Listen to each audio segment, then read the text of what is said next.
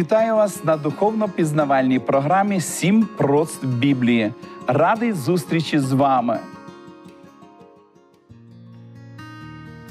Насамперед хочу задати вам запитання: чи хочете ви бути мудрими, ефективними та щасливими? Я впевнений, що кожна людина, яка поважає себе, дасть позитивну відповідь. Прямо з сьогоднішнього дня почніть читати Біблію, хоча б по одному віршу в день, і думайте над прочитаним.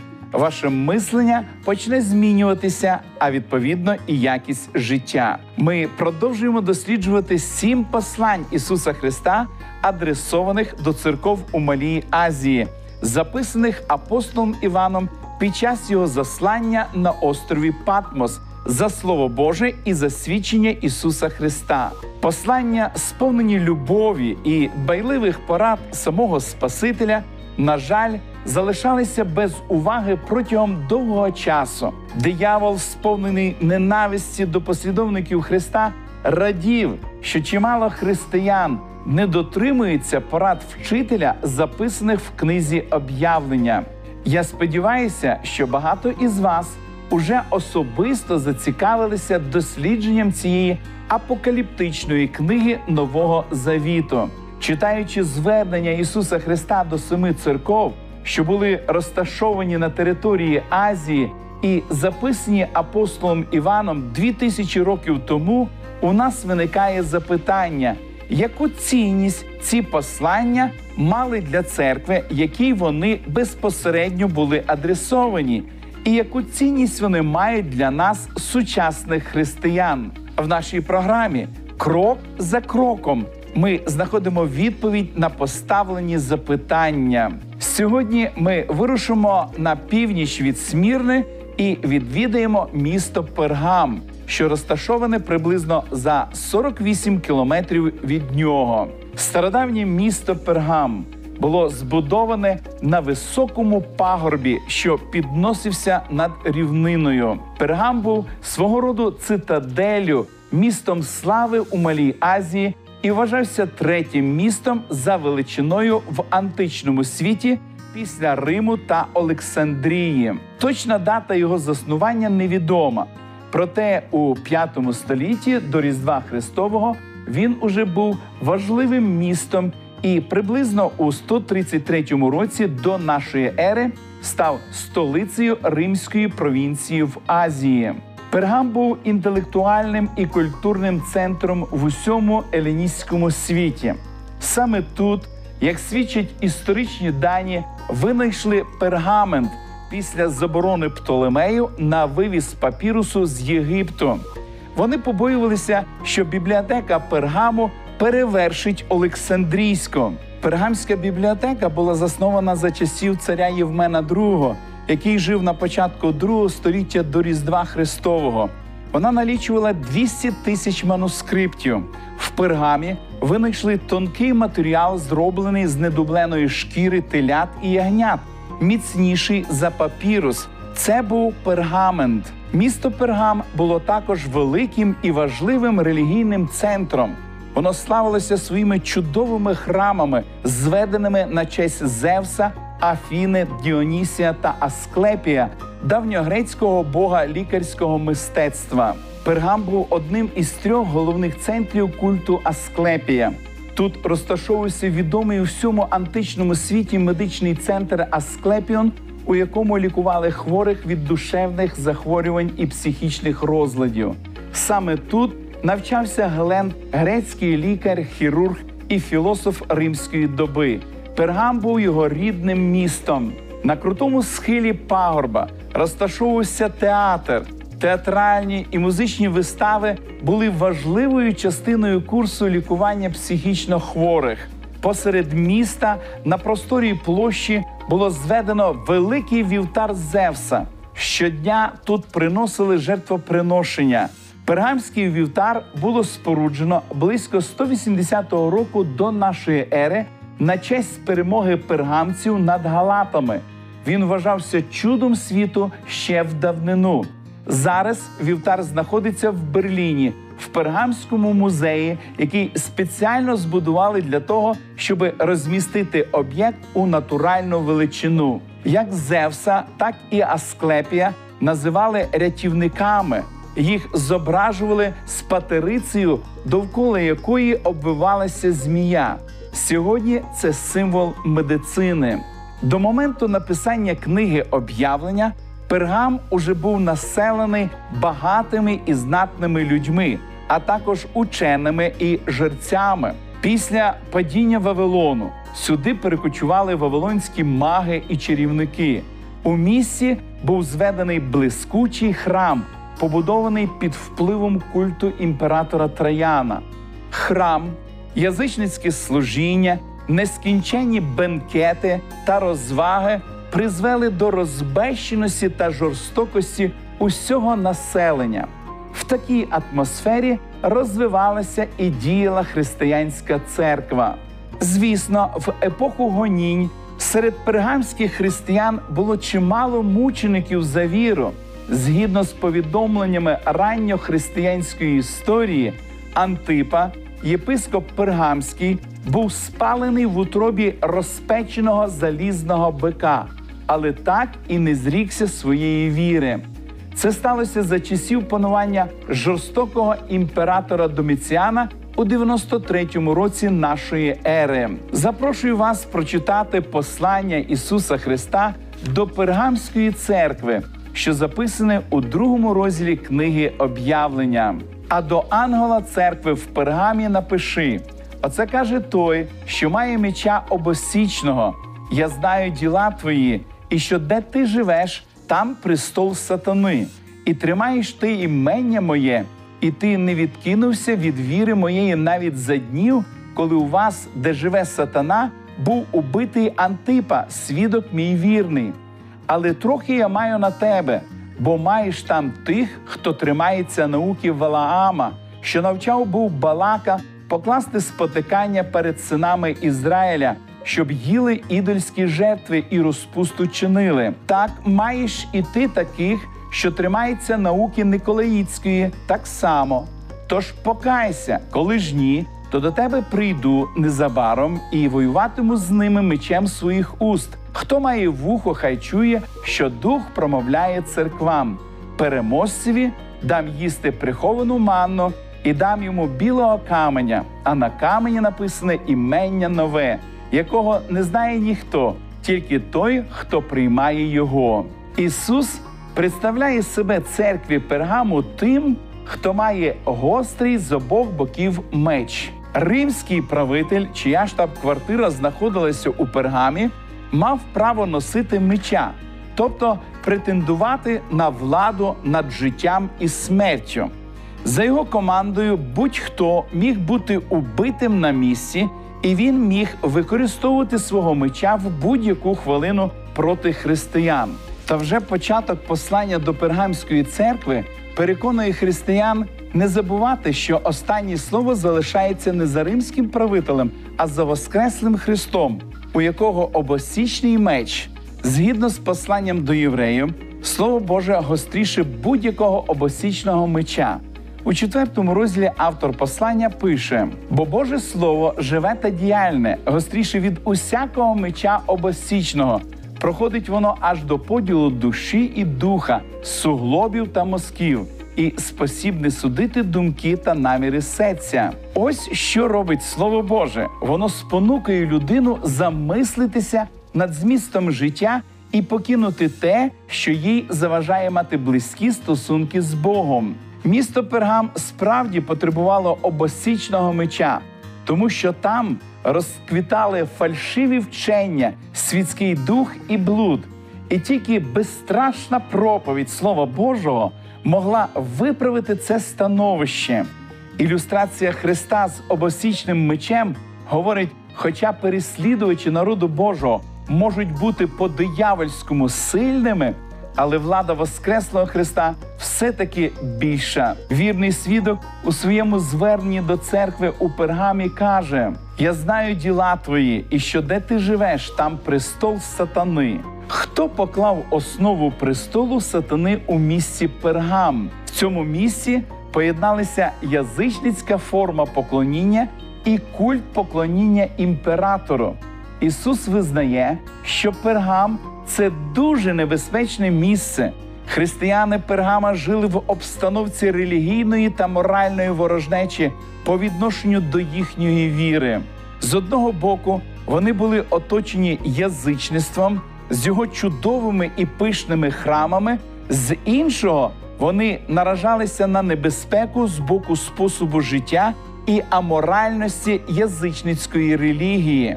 Тож не дивно, що язичницький спосіб життя по-своєму був привабливим для деяких християн Пергама.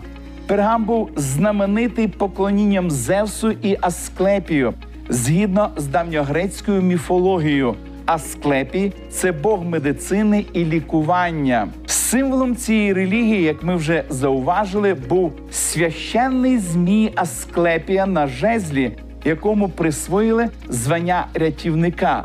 Дивлячись на цей символ, християни із жахом згадували про древнього змія, названого сатаною, що звів Адама та Єву в раю. В 29-му році до Різдва Христового Пергам відзначився тим, що став першим місцем поклоніння живому імператору.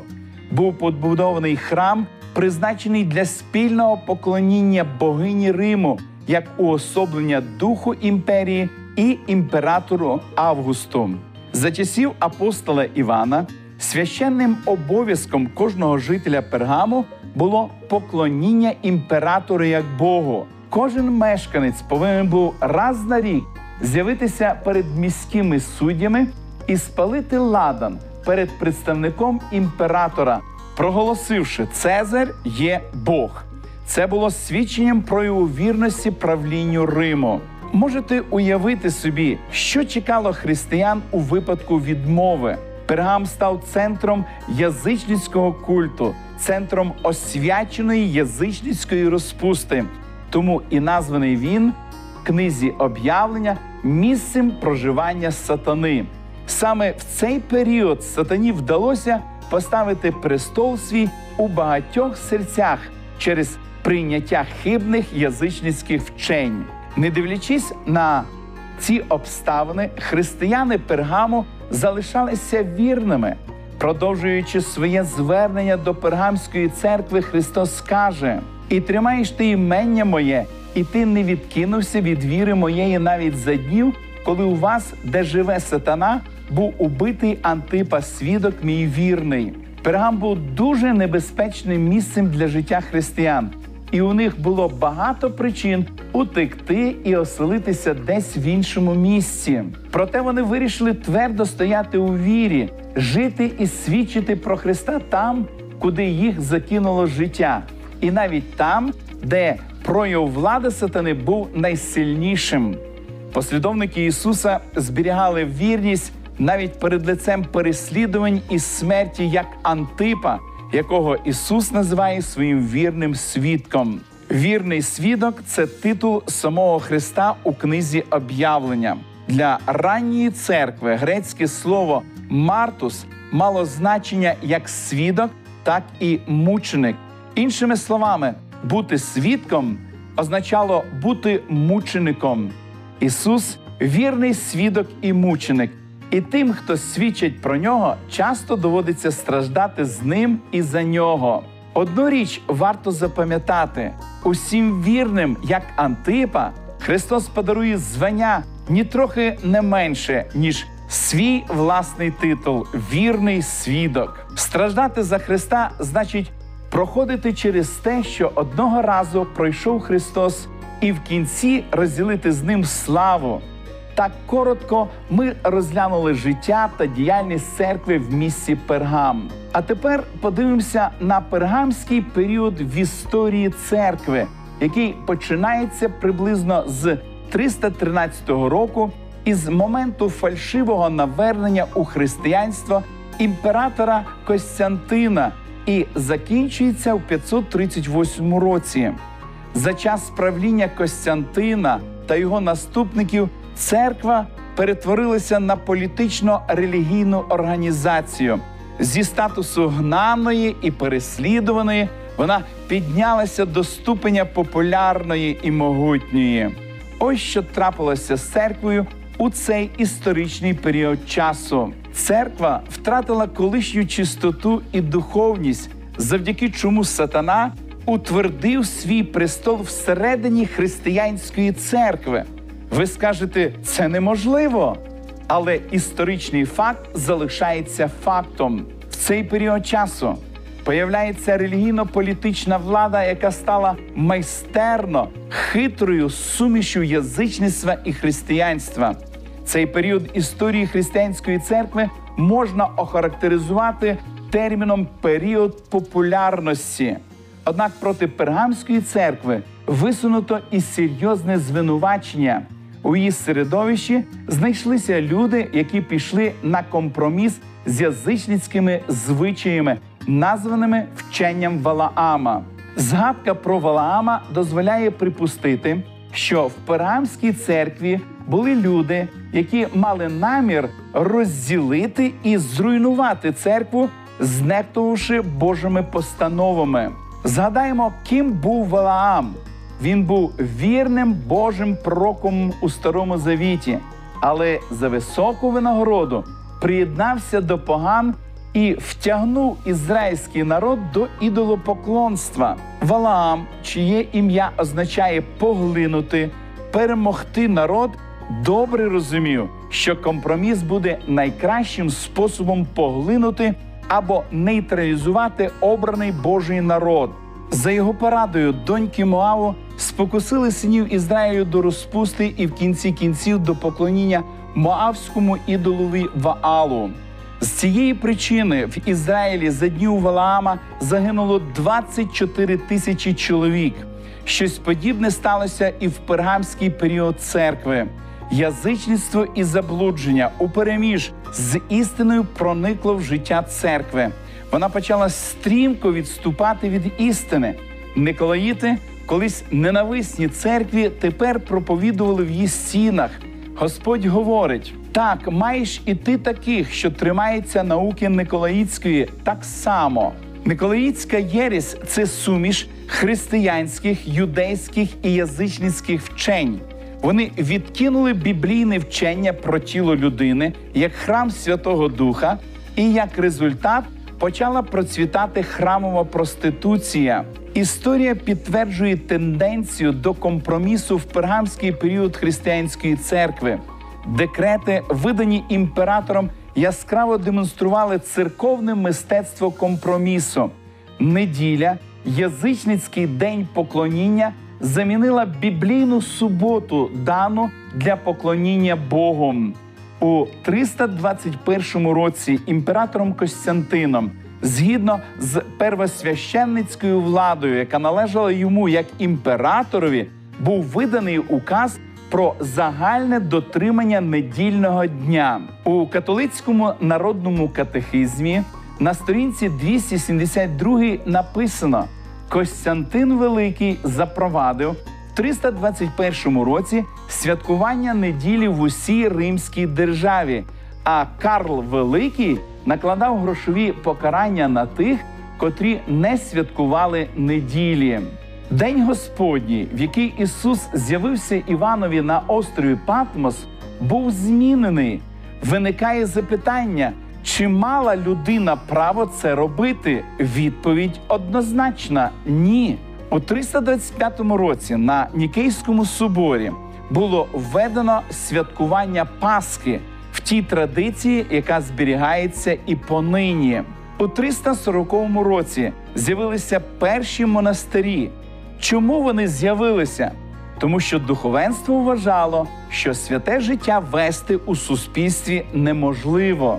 Близько 440 року вперше наважується внести до церкви зображення Христа, ікону. На другому Нікейському соборі в 787 році було затверджене іконо вшанування з 440 по 787 рік. Понад 340 років продовжувалося іконоборство. Ні Христос, ні апостоли не давали розпорядження вшановувати ікони. Зверніть увагу на історичне повідомлення, чому це відбулось в християнстві.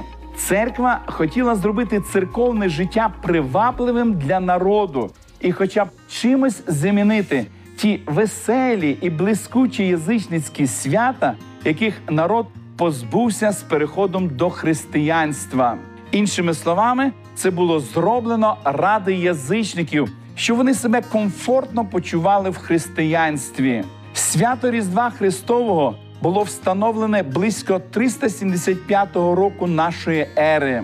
Вельми великий вплив на вибір дня його вшанування мало святкування Дня Бога Сонця, який увесь античний світ звик відзначати 25 грудня.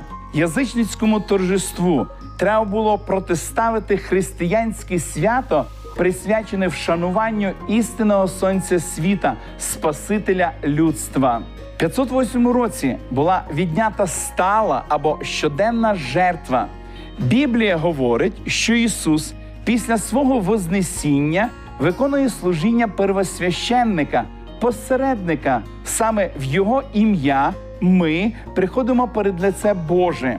Він став посередником між Богом та людиною. І це служіння Ісус виконує постійно в небесній святині. Що зробила церква? Посередницьке служіння Христа церква замінює служінням земного священника, сповіданням перед Ним. Було встановлено спасіння ділами замість спасіння вірою в Христа, поклоніння зображенням і реліквіям, заступництво святих. Все це відвертало розум народу від Бога і Його Сина Ісуса Христа і Святого Духа. Теорія про безсмертя душі належить до одного із тих лжевчень, яке проникло до християнської релігії від язичників на початку VI століття. Мільйони нещасних жертв загинули від духовного перелюбу в цей період. Компроміс зі злом може бути більш небезпечним ніж саме зло. Легше пізнати ворога, коли він ще за межами бастіону, ніж коли його розвідники вже таємно проникли до міста. Такою була ситуація у пергамський період церкви. Язичництво і заблудження були змішані з істиною. У другому розділі книги об'явлення записане різке попередження для церкви в пергамі. Тож покайся, коли ж ні, то до тебе прийду незабаром і воюватиму з ними мечем своїх уст. Покаяння це радикальна переміна всього способу життя. Слово Боже постійно закликає до покаяння. В 55-му розділі книги про Каїсаї написано: Хай безбожний покине дорогу свою, а круті свої задуми, і хай до Господа звернеться, і його він помилує, і до нашого Бога, бо він пробачає багато. Бог ненавидить гріх, але любить грішника. Христос також попереджає про покарання яке може спіткати грішників у випадку відмови покаятися.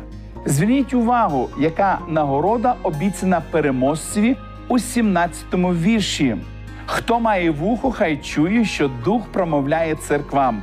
Переможцеві дам їсти приховану манну і дам йому білого каменя, а на камені написане імення нове, якого не знає ніхто, тільки той, хто приймає його. Тим, хто покається, дано обітницю із трьох частин. Їм буде дана прихована манна, білий камень і нове ім'я, написане на цьому камені. Посудена із манною, як нагадування усім наступним поколінням про небесну їжу, дану ізраїльтянам в пустелі, була покладена Мойсеєм до ковчегу у Скинії. Фальшиві вчителі у пергамі пропонували піти на компроміс, споживати їжу, присвячену ідолам, щоби отримати свідоцтво громадянина Риму і уникнути незручностей. Положення християн в пергамі показує, що можна бути послідовником Христа в будь-яких обставинах. Християни покликані до життя вірних свідків, куди б не закинуло їх життя. Якщо вони в пергамі де вплив і влада сатани особливо сильні, то вони повинні своїм життям показати, що вони послідовники Христа, який і сам був вірний свідком. Біблія говорить, що прийде день, коли ті, що залишилися вірними і не брали участі в язичницьких бенкетах, візьмуть участь у бенкеті, де їжею буде прихована манна, ангельський хліб, приготований тільки для переможців, які відкинули по компроміс і твердо трималися імені Христового. Христос каже: цю приховану манну я дам переможцеві. Що це означає? Це означає, що переможець отримає вічне життя в Христі Ісусі. Переможцеві обіцяно також і білий камінь. Щоби зрозуміти цінність цієї нагороди, необхідно познайомитися з древньою історією. У давнину судді для проголошення свого рішення використовували білий і чорний камені. Білий для виправдання, чорний для засудження. Також, коли звільняли раба, йому давали білий камінь, на якому було написано його ім'я.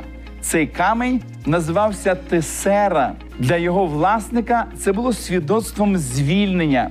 Якщо гладіатор здобував у поєдинках 15 перемог, йому вручали білий камінь, символ перемоги, честі і свободи. Христос пообіцяв переможцеві нове ім'я. Чому сенс нового імені? Нове ім'я в Біблії говорить про нові стосунки людини з Богом.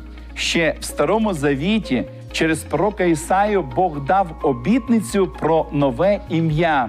І побачать народи твою справедливість, а славу твою всі царі, і іменням новим будуть звати тебе, що уста Господні докладно означать його.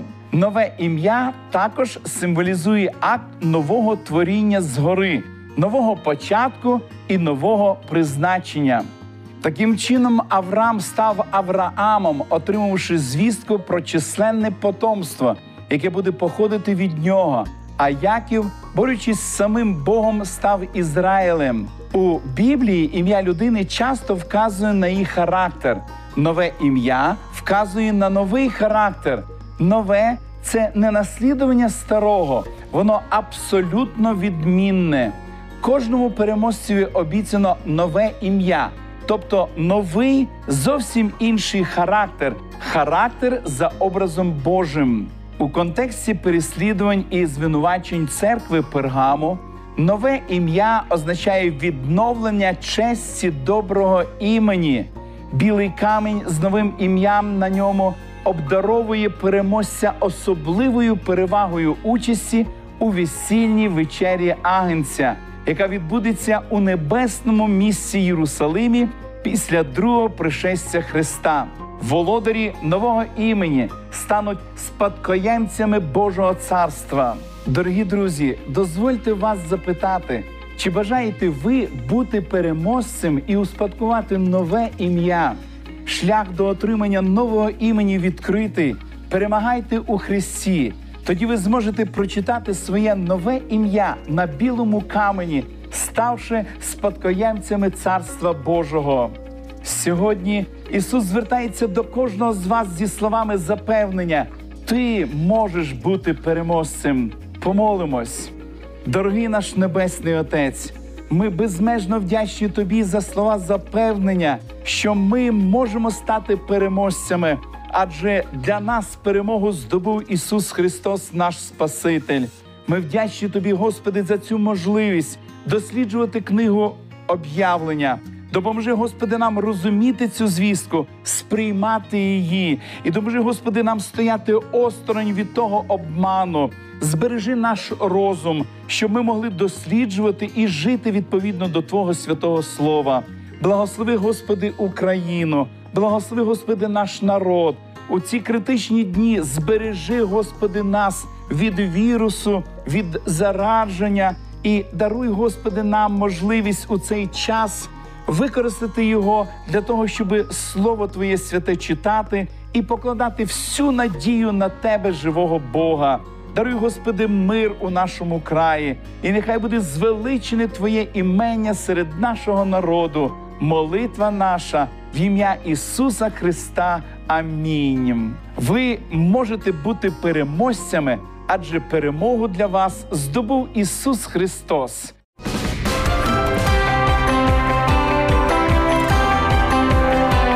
Лише світло, лише добро, лише надія.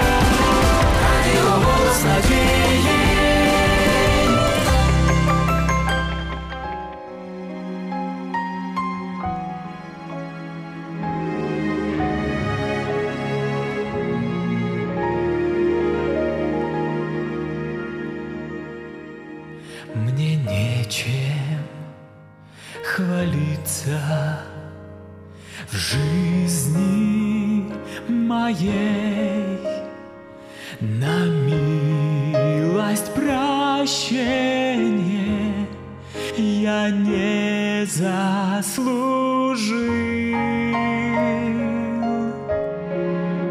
Вся слава лишь тебе, умер ты на кресте, кровь свою пролил, чтоб я жил. Прославляют все уста подвиг славный Иисуса, Спасителя.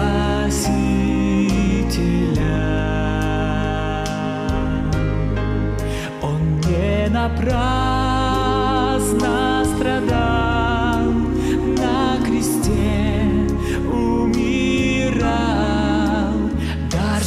say